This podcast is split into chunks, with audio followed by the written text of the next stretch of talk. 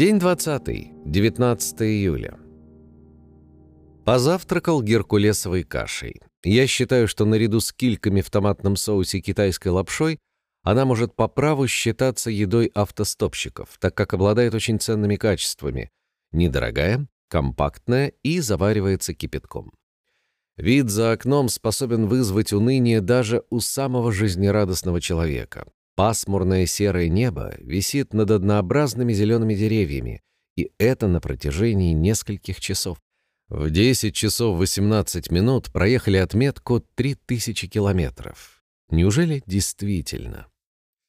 К 11 часам приехали в Февральск. Попрощавшись с проводником, покидаю поезд. Проситься дальше было бы наглостью. К тому же на следующей крупной станции пассажирская и товарная станции разделены на 5 километров, и товарные поезда все же ходят чаще.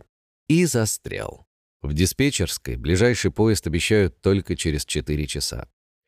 Делать нечего, общаюсь с вагонниками. Это люди, которые ходят вдоль вагонов и стучат по колесам. На самом деле они проверяют целостность подвижного состава.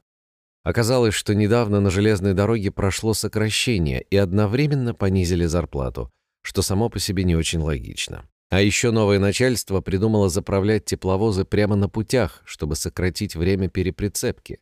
Раньше тепловоз заезжал в депо, где его заливали соляркой, водой и песком. Песок автоматически подсыпается на рельсы, чтобы увеличить тягловую силу.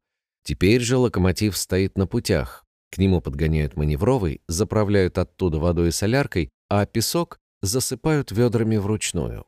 Обещанный состав опоздал еще на два часа. Зато машинист взял до Ургала.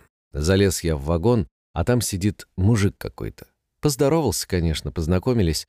Зовут его Сергей. Охраняет какой-то груз. То ли несколько вагонов водки, то ли еще чего-то. В общем, по правилам, охранник не должен пускать всяких путешественников и же с ними не только в кабину машиниста, но и вообще должен гнать их с путей, не подпускать к себе ближе, чем на 10 метров. Но это все по правилам. А правила пишут люди, и люди же их не соблюдают. Посидев для приличия в соседней секции, вернулся после отправления обратно.